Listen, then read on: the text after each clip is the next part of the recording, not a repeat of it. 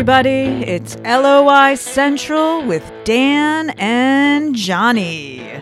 You're very welcome along. It's uh, season 7, episode 18 of LOI Central. No Dan this week, um, so you can tune out now if that uh, turns you off for the rest of the episode. We're just going to have to make do uh, with Tim Clancy and possibly our first ever Premier League player in the podcast in Luke McNally. Um, we'll have to think about that. But uh, yeah, we are in association with Future Ticketing, Collar and Cuff. No mailbag this week, Decky, because uh, it's kind of Dan's baby and uh, he is tied up with other uh, stuff this week. And obviously, we're in association with Rascals Brewery in Inchicore. Get over there for some fine beers in this hot weather. Um, Tim Clancy and Luke McNally, what a duo. I remember the last time I saw you together on the pitch was a playoff game, what, three and a half years ago, Tim? What would that have been? now, four years ago, maybe. Yeah. your paths have gone slightly different since. You're looking for work and you're in the Premier League. Cheers, Johnny. Yeah. Still stay in touch anyway. yeah, we do. Yeah, yeah. Still stay in touch. He, that's, that's a good thing, I guess. Still have a good relationship. So gives you advice here now. I was on to uh, Kev Doherty yesterday, actually, fresh from their win over um, Pats at the weekend, and he was saying, and I put this to you, Tim, that the man beside you is unlucky not to have gotten an Ireland call up. Yeah, I'd imagine he's going to be on the radar for Stephen. Um, Luke's been playing for Coventry in the last uh, six months in the, in the back three, and obviously that's how we've played senior international. And um, I'm sure he's, he's he's on the radar. And I'd say it'll be if rather than when he or sorry when rather than if he gets a cap. We've loads to get through today, but did are you surprised at how it's gone for him in England? No, not at all. Um, I think it was after maybe one or two games in the first division. I remember Seven Kev talking, and saying that he's got a right chance. Um, and again, as the season progressed, that was his first bit of it, uh, senior football. So um, he improved and got better and better. And obviously going to Pats, he done very well. And, and then at Oxford, he's improved and done well. And then Coventry, when he stepped in, he's done well. So I think um, there's still loads of improvement for Luke. And I'm sure if he gets an opportunity next season, um, at whatever club or whatever level it's in the Premier League with Burnley, he'll, uh, he'll, he'll take it as well. What can he improve on? Uh, listen, it's not what he can improve on. He's uh, he's done very very well, and um, I was over and I watched the playoff final against um, Luton, and I thought that of the of the back three, uh, he was the most dominant one that he had, and he dealt with the physical presence of Morris and um, the other big boy as well up top. So um, Luke's obviously physically very very good, um, athletically very good as well, and um, the higher level you actually go up to play, the the less football you have to play because you'll have um, better footballers in front of you, and, and I think Luke will, will adapt to that. I remember you saying, I think was that, uh, did you play with Shamrock Rovers in a cup game and he outpaced Aaron Green and he was very young at the time and you were just saying, this lad has something, I'm telling you.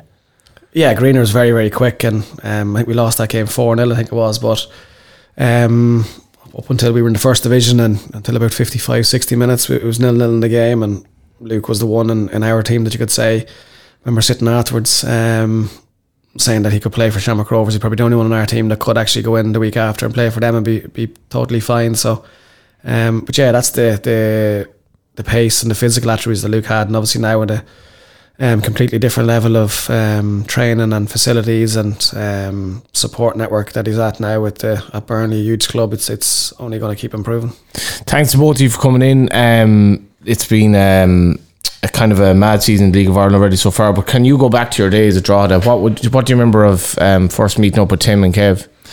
Yeah, I was just really excited. I, uh, uh, we met up and he came down to Enfield and we were having a cup of tea in in the hotel there and just yeah, he just I think he I don't know. Tim was probably more taking a gamble. I suppose at that time he wouldn't have seen me. I suppose much at Pats and then um, thankfully he gave me a chance and luckily he believed in me and uh, yeah, just just head into Drogheda and, and thankfully it went well. Then it was a great experience playing from the crowds because obviously it was in the 19s league uh, with Pats and then going into playing in front of the crowds and it was all so exciting. So I loved every minute of it really. Your development isn't necessarily straightforward in that you haven't had massive underage for Ireland sort of um, progress so far. I think a lot of people would argue that you should be close to the squad at the moment. But how did that work for you? Because you look you look like, I guess from where you're from, as well, you look like you could have ended up playing Gaelic football.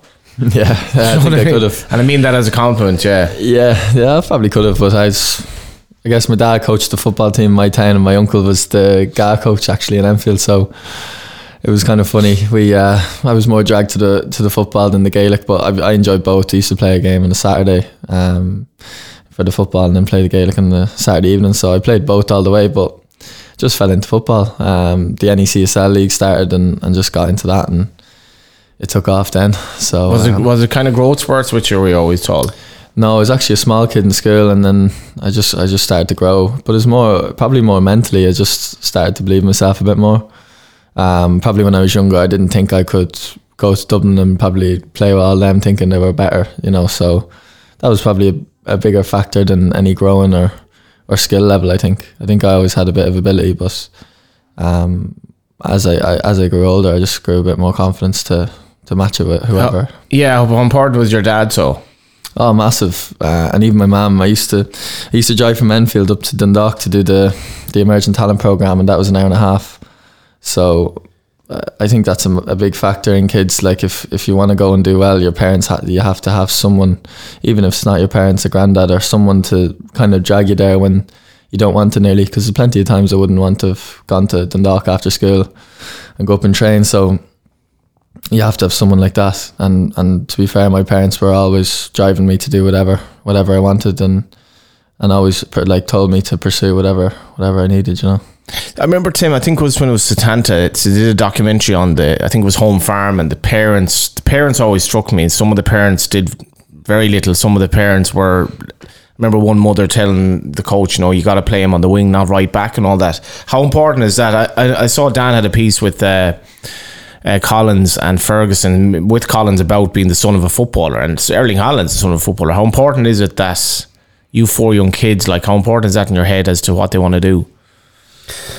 I think it's probably a little bit different now. Um, some parents think that football is a career path and it's a choice you go into. Um, I think that's very dangerous. It's still a sport where there's a lot of opportunities that can arise, but it's the percentage of people that actually go and play professional football um, inside the country is small, but even then to go to the UK, whatever else, it's even a minute fraction of that as well. So I think it's, there's a lot of parents that see that as a as a career path for the child rather than a probably a small opportunity. Um, I think that can influence um, kids then as well if, if if they are too on top of that and pushing them and trying to create the probably live the live, live, live their own dream through the child is a is a difficult one. Um, Is that what a lot of them do, do you think?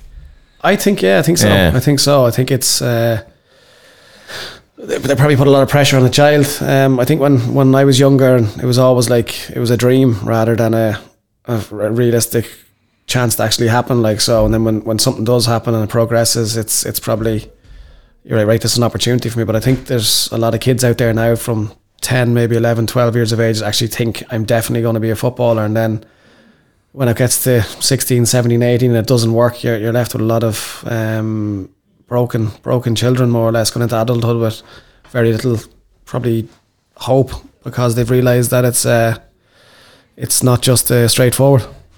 What, what point did you realise this this is I actually could be good enough to give this a shot? I don't think I ever did. Um, Still don't. I don't I think I just blagged my way through it. But um, no, not really. I didn't. I didn't uh, at, at any stage really did you think that was definitely going to happen. Um, I can remember, funny enough, I was back in the day.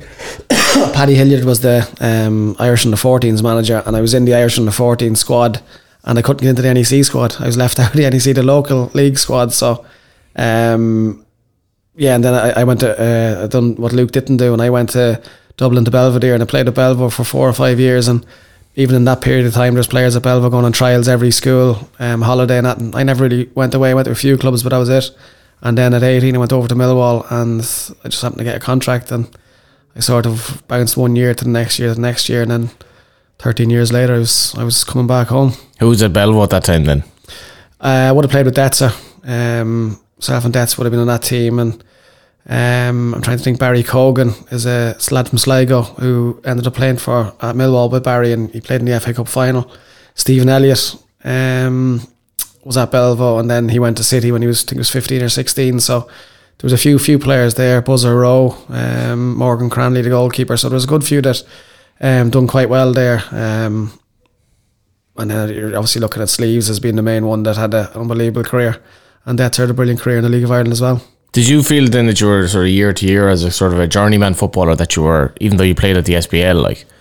Yeah, I think so. Listen, I'm not uh, Not disillusioned to think what I was and what I wasn't. I was very much a, just a solid do a job for someone. Like I was never going to be a main man or um, a really important player for any team, and I could play probably three or four different positions. So um, yeah, it very much was just listen. You'd bounce one year to the next year, and just that was it really. Say if the League of Ireland underage hadn't come in, then where would you have ended up? Because you ended up at the Pats Academy, and I know you've spoken about you think that it's been really important for Irish football in general that Ruud Dokter brought that in, but um, which I always think is kind of one of these things that wouldn't have happened if the FAI weren't so dysfunctional because it just couldn't have happened. It was almost too complex for this to be just bulldozed through. But anyway, it was. But if it hadn't been, would you have ended up then like at the likes of Belvo? Where do you think? I don't know. Uh, guess you'll never know. But yeah, I, I I only really signed for a League of Ireland team with Drogheda under 17s because the NEC manager moved there, and he brought me there. So I don't think I would have actually ended up with one. Only for Warren Bulger brought me up to Drogheda as well. So So explain that. So it was kind of circumstance. Yeah, a little bit. Like uh, I played for the NEC, the the district league, and that manager moved on to uh, Drogheda's 17s. So he just he brought five or six of us up there, and So- that was sort of my my chance, I guess. To So what would he have been at that point then, Tim? If if you're trying to think as a 16 year old kid, where is he going to go if there's no like he's not necessarily dovetailed for this league or professional career, Premier League career.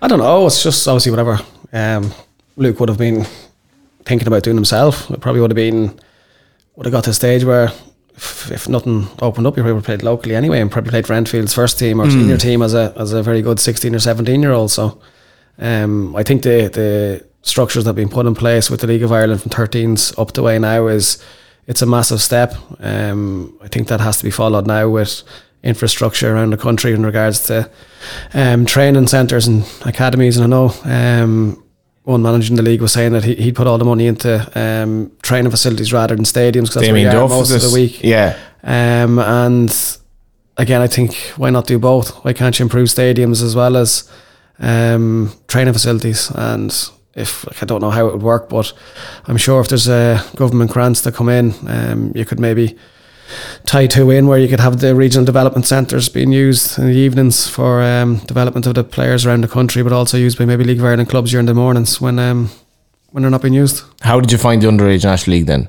oh, I loved that. I thought it was brilliant. Um, and even the little opportunities you get to play in Dalymount, and that that actually meant a lot at the time. Um, coming through at, at and then at Pats, just getting to play in the stadiums, all the lads would get a nice buzz off that, and yeah, the opportunities were there. So I think without that, yeah, that, that was a massive step, and you can see it now even with the lads coming through. There's so many, like so many 19, 20 year olds coming through in League of Ireland now. That it's kind of never ending. So whereas at the time when I was probably playing, which isn't even that long ago, there was there wasn't as many. Um, so yeah, I think there's a massive development with, with having the underage leagues.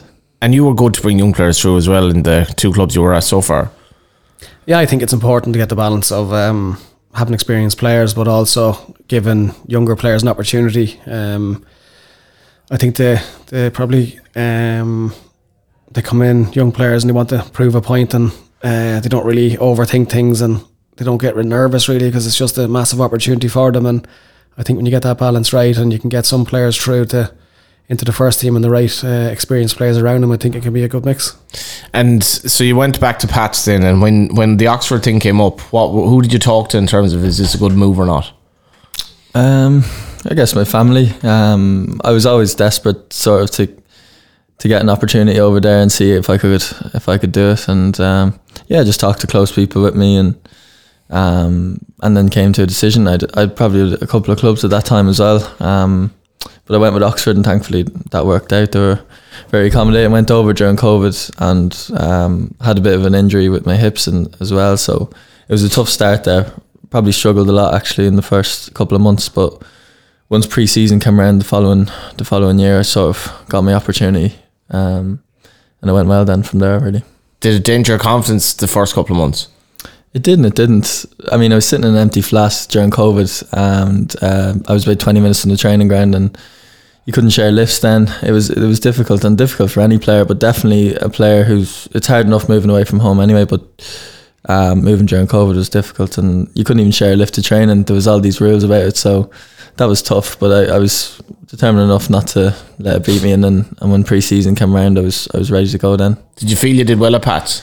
Uh, no, I, I actually I'm disappointed probably in how I done at Pats. Um, but obviously not bad enough to to get a few offers from England, so it couldn't have been that bad. But I probably showed more potential when I was with with Tim at, at Drogheda. Um, that probably had a bit more to do with it, but yeah. Can you relate to what he's saying there? I think, listen, with Luke, um, he probably was a little bit frustrated when he went over to Oxford first. Um, he'd, a, he'd a problem, a niggle with his hips that he got sorted as well. And what you're taking or not taking into account is that you played every minute of every game for two seasons previously. And then to go into a new club, into a new country, into COVID times where you're stuck in a flat by yourself, and then you're not playing again, um, was probably a, a big, big uh, adaptation that you had to sort of deal with. Um, and then obviously as soon as you got the pre-season under your belt and started playing, you're even even at that with uh, Oxford, you were always in for a few games, out for a few games, and then in for a few games, do really well, and then you'd be out for a few games, and then it was when you got a run at the end of the season then that the Burnley thing came along. So um, it's probably similar again uh, last season with you, obviously going to Burnley and then having a huge, huge uh, presence in regards to Vincent Kompany being your manager, and then them having the resources to go and get England under twenty one internationals in your position, and then you get your chance at Coventry again, and, and, and you take it. So, um, and then uh, going back to your, your time at Drogheda and Pats, yeah, listen, I think probably.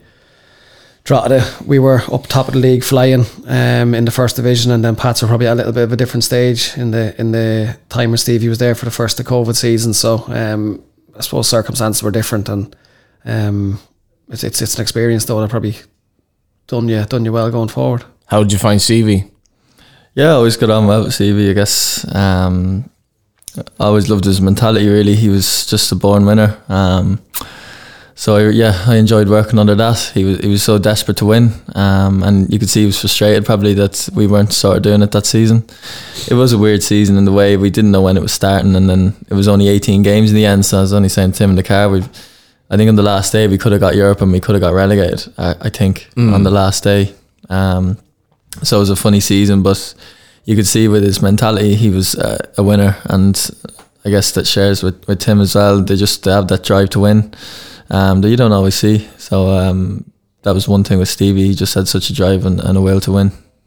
What happened in the you you had done so well at Drogheda, then the Pats job came up, which was uh, like that was a mad mad time, even looking out from afar. You know, I'm, I'm thinking like I wasn't expecting I wasn't expecting it at all that Stevie would leave. I remember Dan was kind of doing stories on it, and I couldn't really believe what was happening. It was just after the cup final, obviously.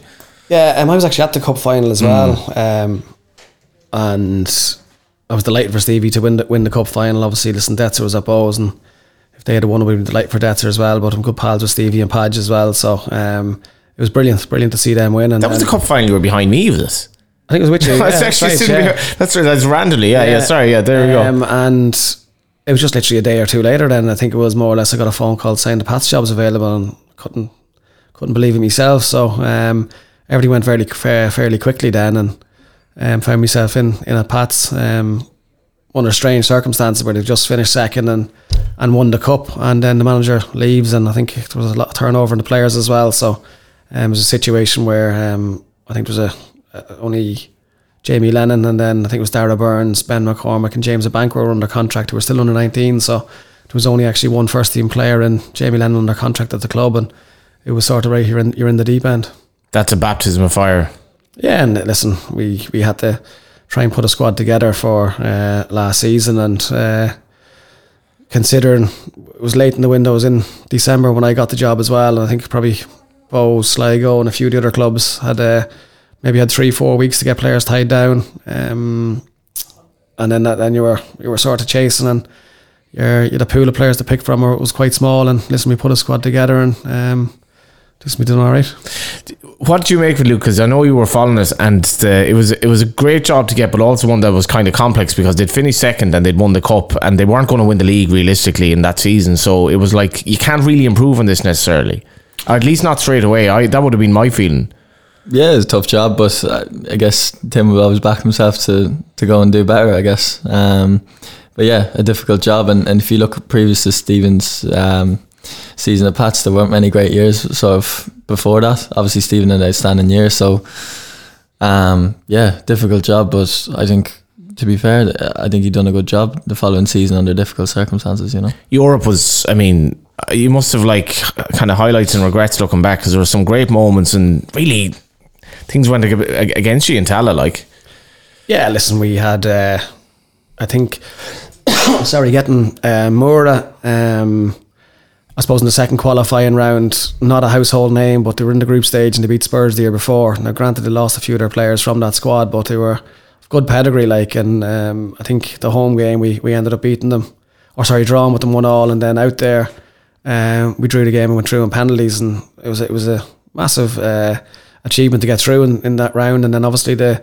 next round you get CAK, so uh, CSKA Sofia, and you go out there and you beat them one 0 um, which is probably one of the best results that Pats have ever had in in Europe in their history. Um, as also a player that you brought in using his pace on the counter kind of to, to score a winning goal. yeah, Serge. Serge obviously came in and didn't he known Serge from from uh, his time in Finland. So uh, I thought we were excellent in that game. Um, beat them one 0 and then obviously came to Tallaght.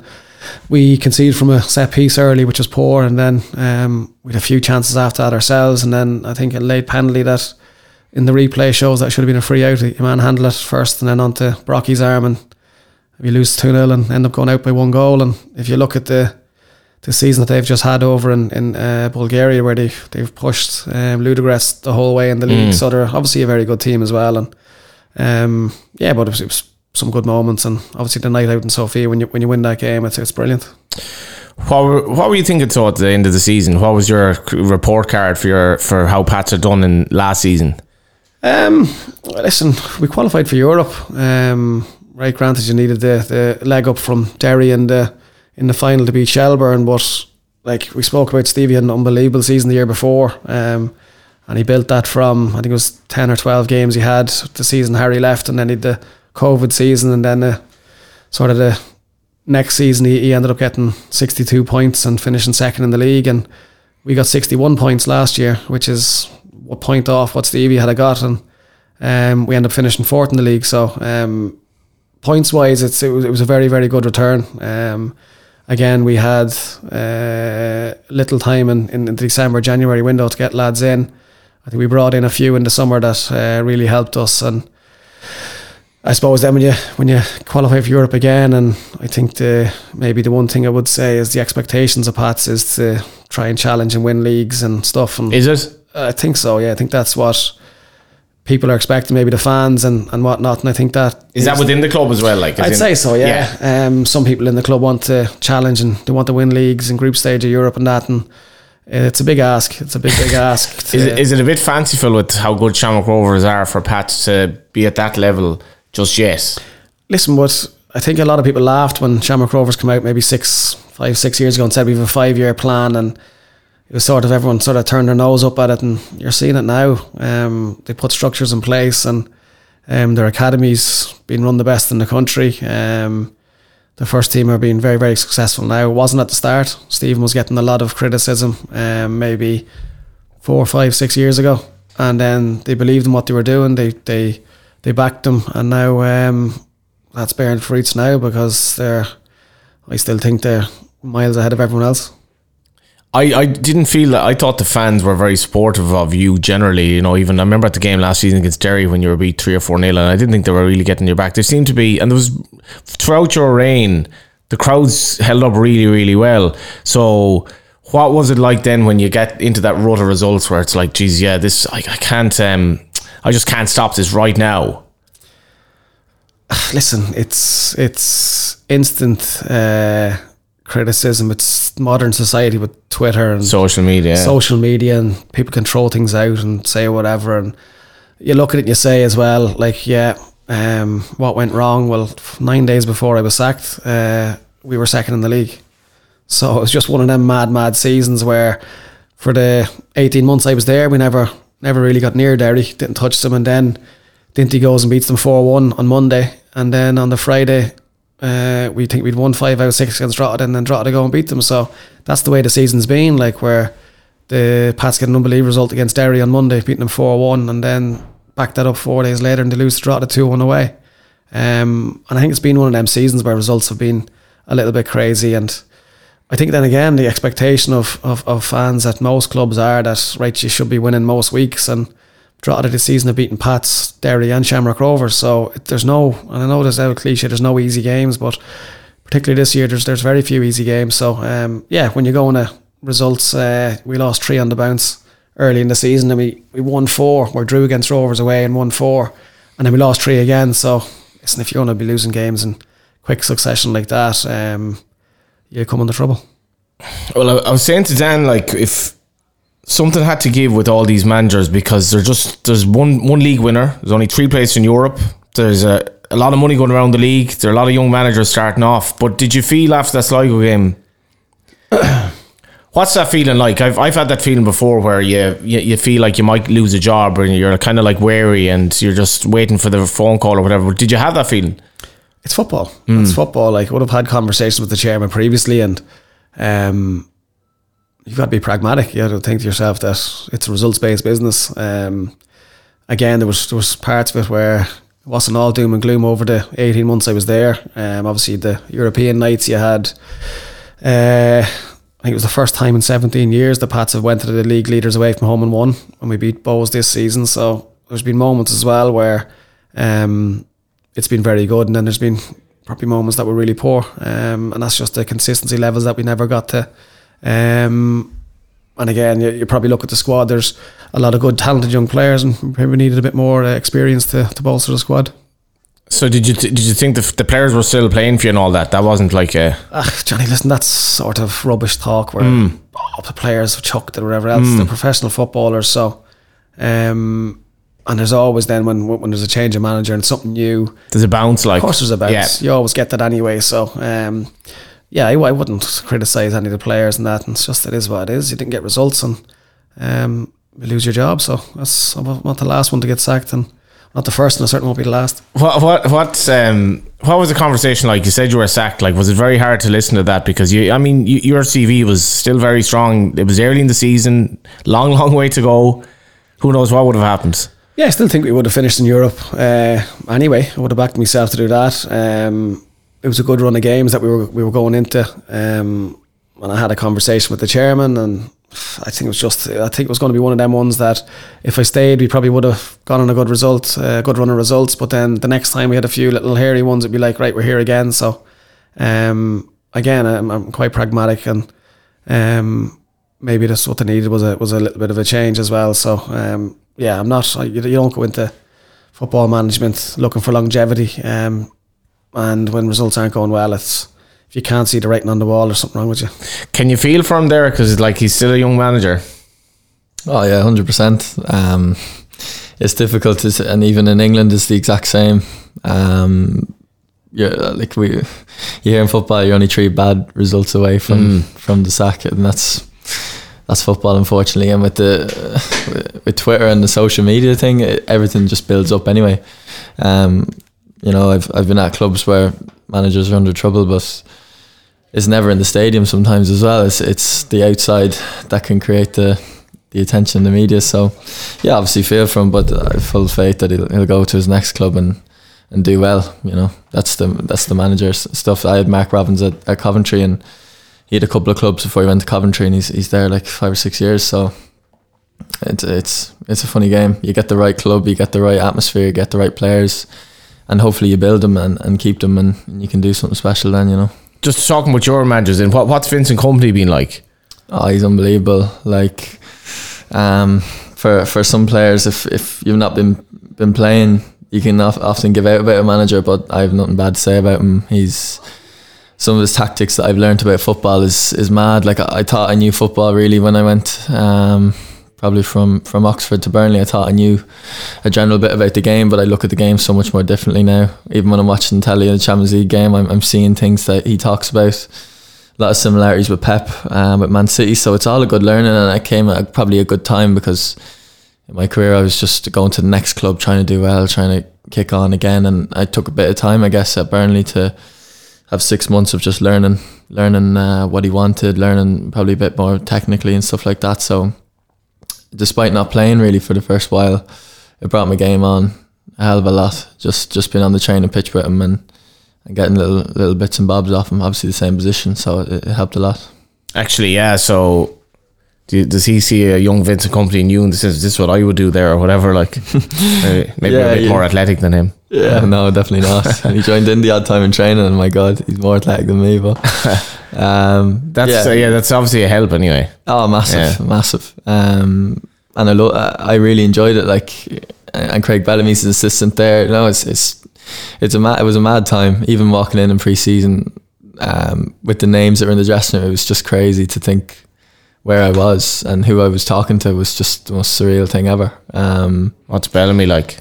yeah, good guy. Character, yeah. yeah, character. Yeah, yeah. For a good trainer, really good coach, and really they're all so passionate about it. And like the hours they put in is nuts. You know, their cars are there when you arrive at, at half eight in the morning, and they'll they'll still be there all night. Um, there's no stop for them, and, and that's why they got 100 points really in the championship and, and got straight promoted.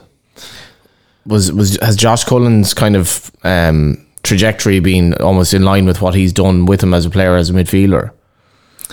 Yeah, I guess so. Josh, Josh has been brilliant. Um, he, I think he went into Anderlecht with Vinny then, um, and not being a guaranteed starter in a way. And, and but you can't you can't um, you can't stop Josh. Like Josh will just run through a brick wall for whatever he whatever he's passionate about, and that's the type of character he is. And it's it's no surprise really to see how well he's doing. Um, and obviously done fantastically well with Ireland, uh, winning Player of the Year as well. So he's an unbelievable player, and and to be fair to Josh, there's no difference between what you see on a Saturday and what you see on a Monday with Josh. He, in training, he's the exact same, exact same. There's no difference. He doesn't drop off, and that's the thing I like about him. Really, um, he's a top player. Ha, were you surprised in Like Coventry had a terrible start to the season, Tim. Um, I think you, I think you were like lost his first seven, or whatever, but like bad start, and then the big man comes in, and then things start to improve.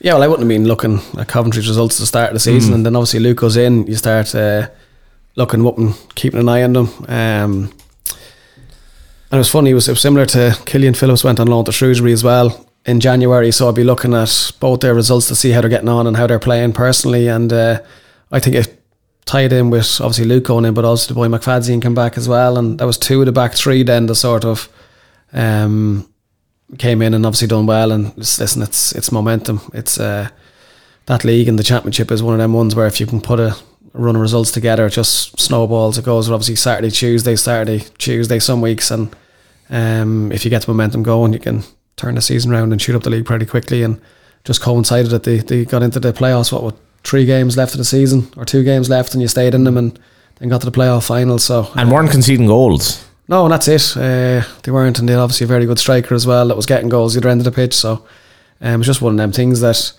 probably in that in that period of time, um, the team sort of picked itself for, for the majority of the games, and um, that's a, it's a brilliant place to find yourself where you're, you're you're playing, you're winning games, and you just rock into the next one. You go into every game confident that you can go and win.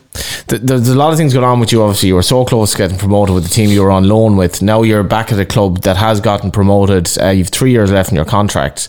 Um, so, what was the feeling like after Wembley? Then, obviously, you're gutted, but you got to get on with it as well. Yeah, tough. Uh, yeah, very tough. I, I lost the final with Tim as well, actually, up in Finn Harps, and I- that actually felt a bit harder. I don't really know why, but it did. And um, the yeah, it's disappointing. It's more disappointing, really, for your teammates, and probably when you're on loan, it's probably more outside of you because you're not guaranteed to be there obviously the following season so I was more gutted for the lads around me and the staff and the fans I guess because they support us so well um, that was really gutting and then obviously to get a winner's medal in Wembley would have been so special but yeah there's a lot of factors but I think I think most of us on the team would look back and say what a year we had we weren't expected to get that far and we had some unbelievable moments um, we went up to Middlesbrough in the semi final um, of the playoff and, and got a job done and that night was unbelievable. So I've so many good memories that I can't I can't look back really with a whole lot of disappointment because it was such a such a special year really. Where do you go now? but you have three years left in your contract, so it's kind of you obviously want to Yeah. play, but um, Yeah, have to- Burnley have a strong roster as well as centre backs or whatever. yeah, So yeah. Listen, you go into pre-season and stranger things have happened really. But uh, I just go in, keep myself fit, and go in and, and do as well as I can. And after that, we'll see what happens. Um, Would you feel good enough to play in the Premier League?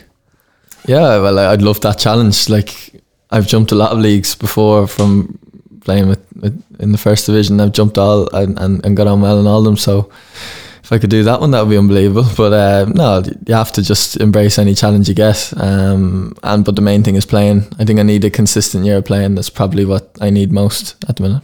What's that been like? First division of the League of Ireland, from non-league, from junior, from underage, Premier Division League of Ireland, um, then Oxford, then Coventry. So like it's trajectory, one ladder at a time. But like, what was the championship like from that leg of the ladder to the next?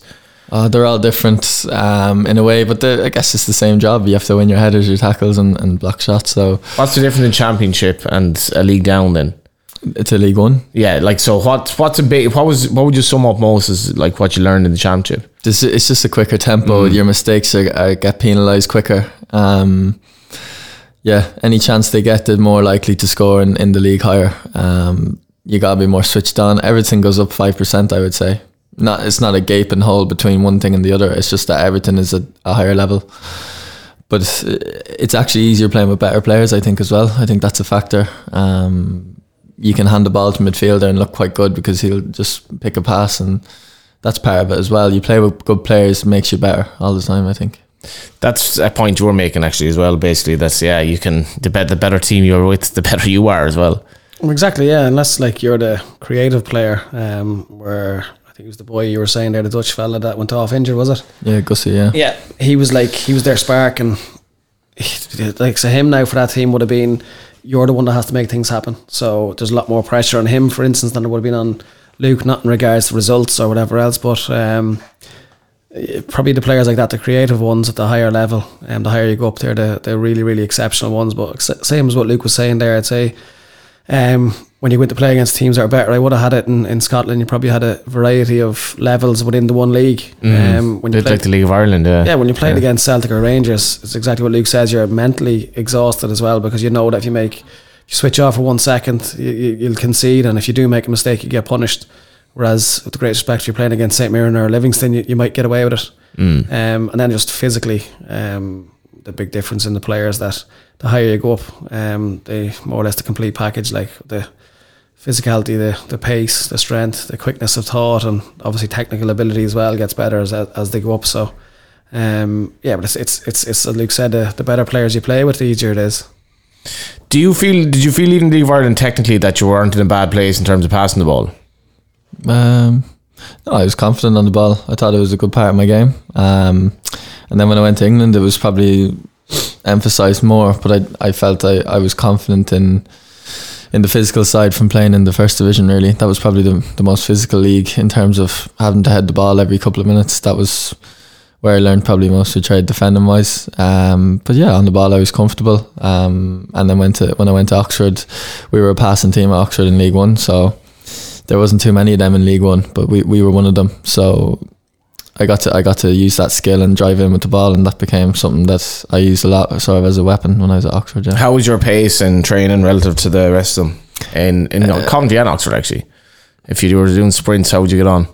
Funny enough, I feel like I'm getting slower as I'm moving up because there's, there's, quick- there's quicker players around me all the time. Um, but yeah, I, didn't, I wouldn't be the quickest probably either actually. But there's there's some frighteningly quick players. So um, yeah, in the gym they're competitive and they they do some they do some heavy weights and they're just they're just they're just so good physically. That's the, probably the difference. You move up in the championship, some of them strikers are, are physically quicker and stronger than you. So you, you need to be you need to be smart in that respect. You know. How did he compare to the young lads that came through with Pats like Curtis and so on? I think. Listen, I think um, Luke's on a different um, level to Sam. Sam is frightening for what he's doing at 17 years of age. Physically, Sam is. Um, he's so strong. Sorry, he's so strong. He's um, he plays like a 30 year old as a, a 16, 17 year old. He's, he's his decision making and everything. He's, he's frightening. Probably Luke's the other side of it is um, athletically. Luke's on a just on a different level to most kids that would have been in the League of Ireland for pace and his size like six foot three or six four and he's quick. He can move and he's very strong and um, that's probably something you can't teach. It's uh, but again, Sam's frightening as well. Like for, for what he's done at the age he's done it at, and to be one of Pat's main players um, at that age, it's it's ridiculous. What's Adam Murphy like then? Adam, I like Adam again, same. He's uh, he's brilliant as a as a young lad as well. Um, yeah, he's frightening. He's very good athletically, very good. Um, and I think that uh, listen, Pats should enjoy them while they're there because I don't think um, they'll be there for a long time. I think the two of them will have very good careers. What would you advise Luke if you were to have a chat with him now about next season and what would be best for him? And Luke will know what's best for him. Um, he's under contract, so he's three years at Burnley. So it's it's ultimately up to Burnley what uh, happens with Luke. Um, and as he said, pre-season he could go in, um, do very well, and then all of a sudden you never know. Coming the end of pre-season, there might be a few injuries, and you go right, you're, you're playing, and then you could play one game and you stay in the team. So um, he just has to obviously relax the next few weeks, enjoy his time off, and then just go into pre-season and enjoy them sore muscles every every morning. yeah, both of you are looking forward to some time off. What's it been like for you, as you said, like your first break in decades, really? Yeah, I uh, I obviously ruptured my Achilles the last day of my contract at St Johnstone, and I missed um, nine months. Um, when I came back to, to Ireland then, and since, but apart from that, uh, this is the longest break I've had from um, football in 21 years. So, yeah, it's been it's been it's been good. Um, I'm getting probably a bit itchy now. Like I'm looking at them, I'll start getting to go to games again. I've been to a few. Um, I've been up to watch Drogheda to play a few times, and Gone back to Inchicore? No, I haven't gone back again. It's, just, it's you, when you leave a club when in them circumstances, like it's yeah, leave it. You don't want to go back and looking at oh, listen, what, what could have been sort of a job. Mm. And uh, again, I don't really want to start going to games where a manager might be under a bit of pressure either. You're linked with the job then? no, well, not even that. Like, I just think it's. I, I've had it myself where you turn around and certain managers have season tickets to your games all of a sudden because you've lost a few games. Like, I think it looks a bit desperate to be honest with you. So, um, I won't be doing that either. And um, I'll pop into a few games and, and keep me foot. But watching them on uh, LOI Pass anyway. So, um, yeah, it's, it's it's an unbelievable season. It's an unbelievable league. I think. Um, I think Derry at the minute are probably having a little bit of a, a stumble, but they're still only seven points off top or whatever it is. And You- you do look though, Tim. Like I was watching that game the other night. Derry, I know they're they haven't been scoring goals. Their confidence looks a little bit shot at the moment. You have to feel for Rory Higgins because you lost your mother in recent years. He lost his brother, um, late forties, completely out of the blue, and Alan Reynolds then leaves. I, I, I don't know what he's going through mentally, and he's kind of alluded to that in recent articles. it's a it's a really um, intense and weird job to be in football management because like Higgy could go and we actually spoke about it when we were up there. I says uh, I think we played them and I says if I lose the next two I'll probably be gone. And that was Friday Monday and he says you're after winning four in a row.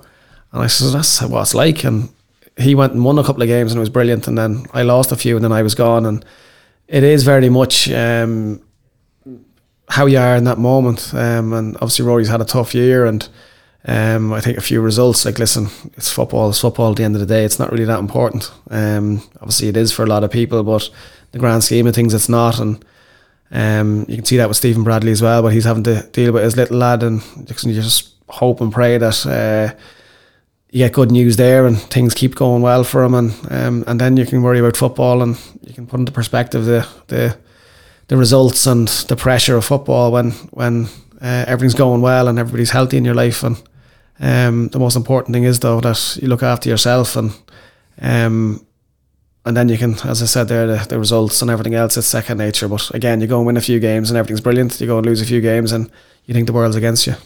like Luke's on about, you know, he's 23, he's going looking forward to going to on holidays. But you have four kids, and uh, you've had a wife who's had to go through your uh, inevitable mood swings, I suppose. Um, what's that like? Because like. You have four kids. You have to look after them. Um, you have to look after your wife. You have to look after just day to day living, and then you're in a high pressure job. Yeah, listen, I don't. Uh, people don't really uh, believe me when I say this. I read nothing online. I don't read anything. Um, I know it's pretty bad when I start getting phone calls off brother-in-laws and friends and all. Goes everything all right? Like, must be getting hard online. So you I? just don't. I don't read anything. Um, because at the end of the day, listen, You're on Instagram I'm on Instagram. That's it.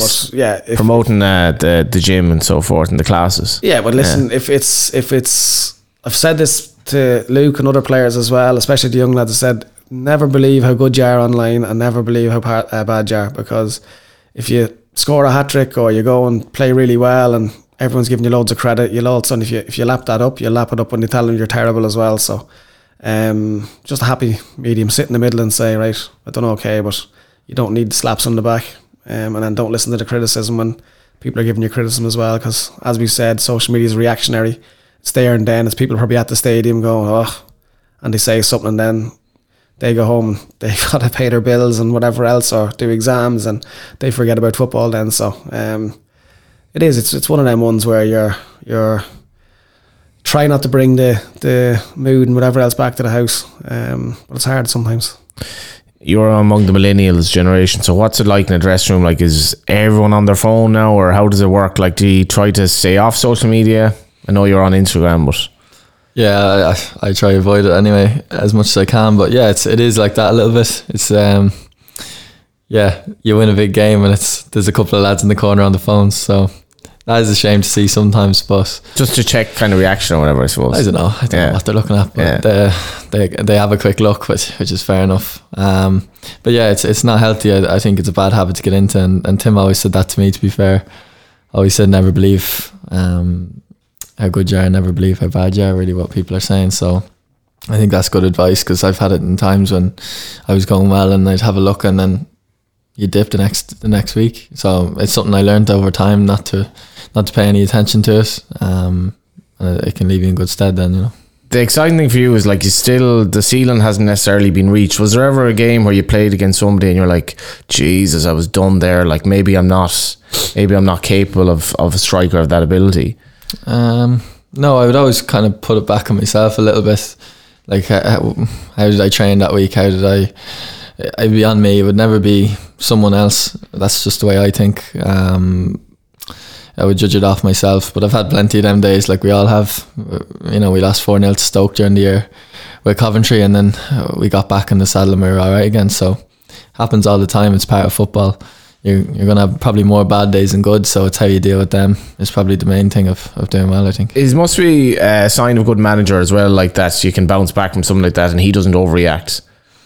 At Coventry? Yeah, in general, like because we say even when like you, you lose a game, you can lose the plot, but like no, take it easy, we're okay.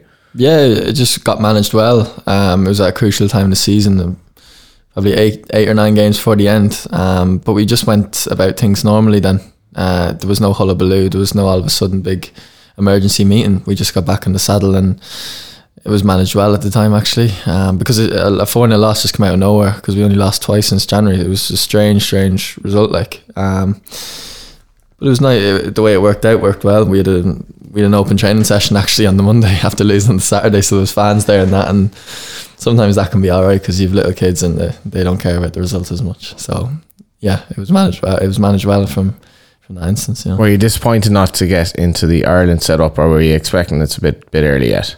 Uh, I probably thought it was slightly early. Obviously, it would be a dream, but um, We have good centre backs as well. we do. Yeah, we do.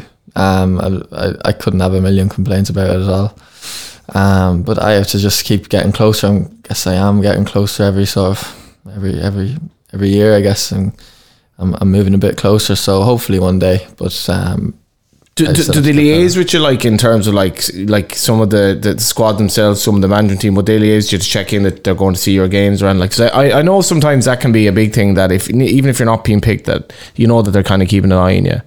Uh, I wouldn't have it myself, um, but I'm not silly. I mean, if I was if I was in the Ireland coaching staff, I presume Stephen as coaches as well, you'd be looking at every avenue to make your team better. So I, I, I have a fair idea that there'll be some sort of eyes on me some way. Um, but you just have to keep playing well, and, and injuries happen all the time. So you have to be ready if if if you're called upon. So yeah. How big is Sa- uh, Friday for Ireland now and Stephen Kenny and the whole thing? Um, and I know it's not Stephen Kenny, but at the same time, you know, it's it's a big game. Yeah, it's a huge game. Um, and again, I think we have to look at Greece's home record in the last last lot of years. I think they've only lost once in the last maybe four or five years at home, and that was to Spain. So it's it's not an easy game.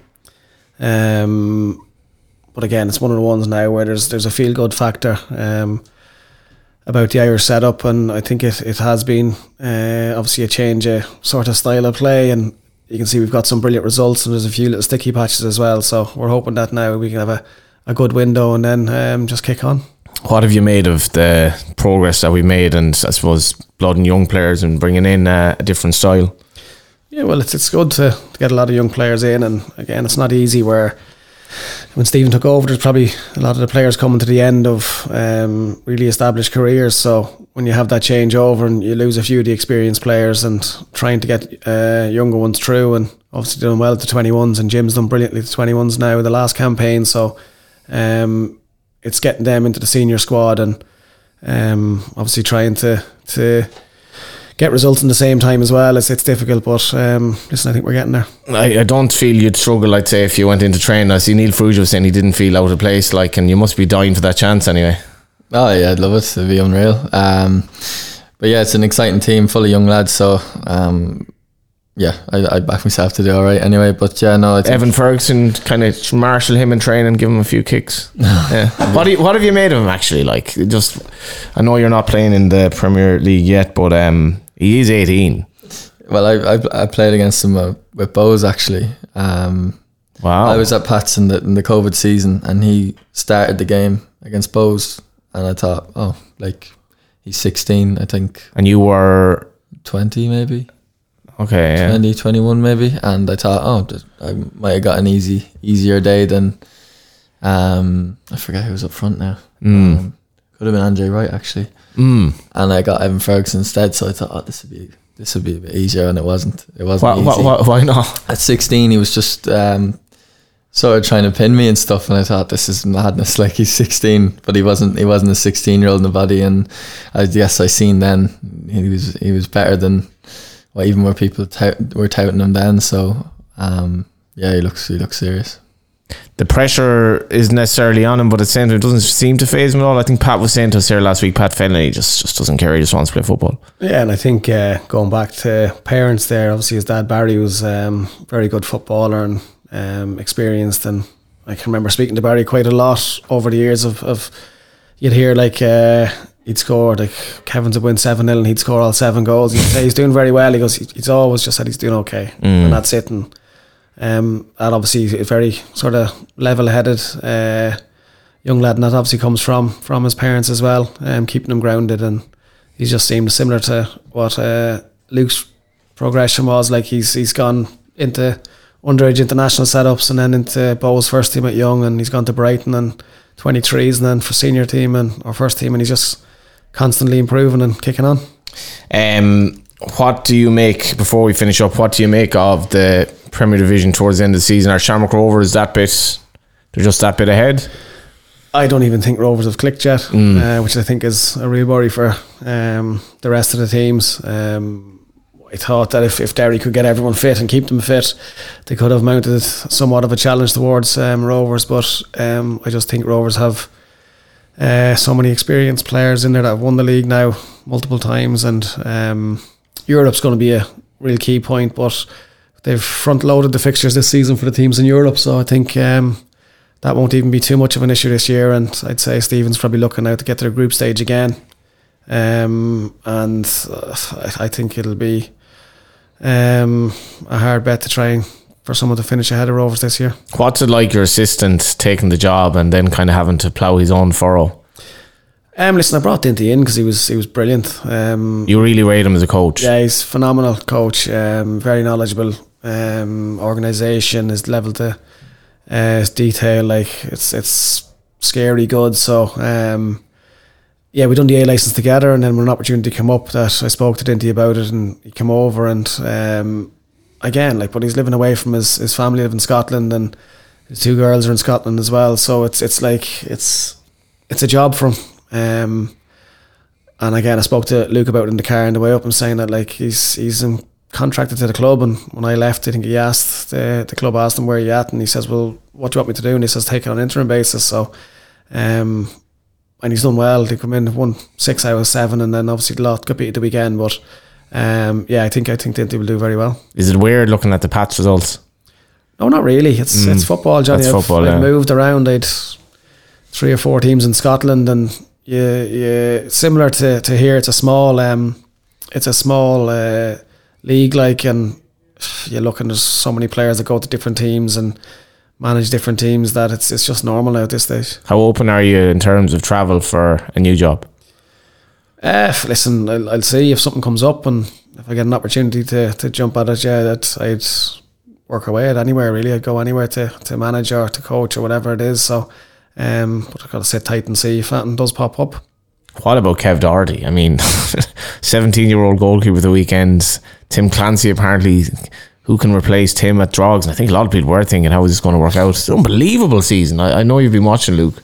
Yeah, he done unreal. I was, I was laughing. It's the most Kev thing ever when he when they won and he was running on the pitch going mad. Is that's what he's like really. Um, I was, I'm delighted for him and I think everyone else is. And so is Tim. You know, he's he's done ever so well because it was a tough year. I guess when when Tim left, of they had a bit of a rebuild themselves and he done he done so well. So um, yeah, I'm delighted for him. He wants a shot at full time management as well. This is the thing. It's a small pond there, you know. Yeah, I think. Listen, I thought. I'll be honest. When I left, um, not necessarily me leaving, but he lost the goalkeeper. He lost Jimmy Brown, Connor Kane, um, Joe Redmond, Dan O'Reilly, Killian Phillips, Mark Doyle. He lost six, seven, eight players that were really key for us having uh, a good season the year before. So I, I feared for Kev, but like, phenomenal last year. Um, and again this year, losing players again, and um, I think I, I don't, I genuinely don't believe that. Uh, he getting the credit he deserves. Um, you hear of other managers going on about budgets like well, Drogheda he is. is, he is he is working on a budget that's three times, four times less than well, three times less than majority of the league, and then maybe seven times less than, or six times less than the, the, the big hitters. Um, so he is one that that you really have to talk about budgets and, and what he's doing. And again, you said a 17 year old in goals, you'd a young lad Alicia right back, you've an 18 year old up front, you've um, so many young players at Abiego playing centre back. So um, yeah, I, I think the job Kev's doing is is ridiculously good. And I, if you vote for a manager of the year right now, it, I think it's without any shadow of a doubt, it's Kev. Uh, well, listen, it's been brilliant having both of you on. I um, I don't know, have you actually caught up uh, physically apart from being on the show since he left for uh, England? Yeah, when, whenever Luke's home, we normally uh, meet up for an old coffee. or That's nice, Chat. yeah. So um, we're not He- far away, Trim Enfield. He hasn't changed much. Like he's he's he was he was like a penalty away from getting into the Premier League and doesn't seem to have changed that much.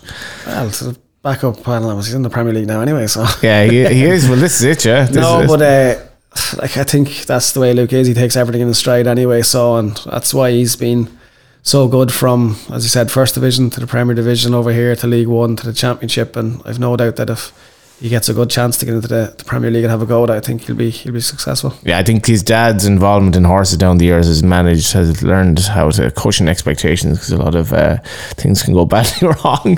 But uh, yeah, thanks a million for coming on. Yeah, thanks for having me. Um, Dan normally does the quiz, but I just came up with a question there. Our quiz is a Rascals Brewery Tour. Last week it was won by Damien O'Brien. Congratulations, Damien, who correctly uh, guessed Graham Burke. This season's question, I don't even know the answer to this, but there's definitely a right answer. Who was the manager who brought Tim Clancy into the League of Ireland? And obviously, you can't answer now because it's a quiz. So, who was the manager who brought Tim Clancy in at the twilight of his career back into play in the League of Ireland? And uh, he then went on, obviously, from there to manage at Drogheda United. Where to next, Tim? I don't know. Where to next? Home, Johnny, going home. going home like uh, like the end of Quantum Leap or something like that. Um, yeah, so enjoy the game in Athens Friday. Thanks to uh, the lads coming in and hi to Dan as well. Hope you enjoyed the game, Dan, and we shall be back uh, very very soon.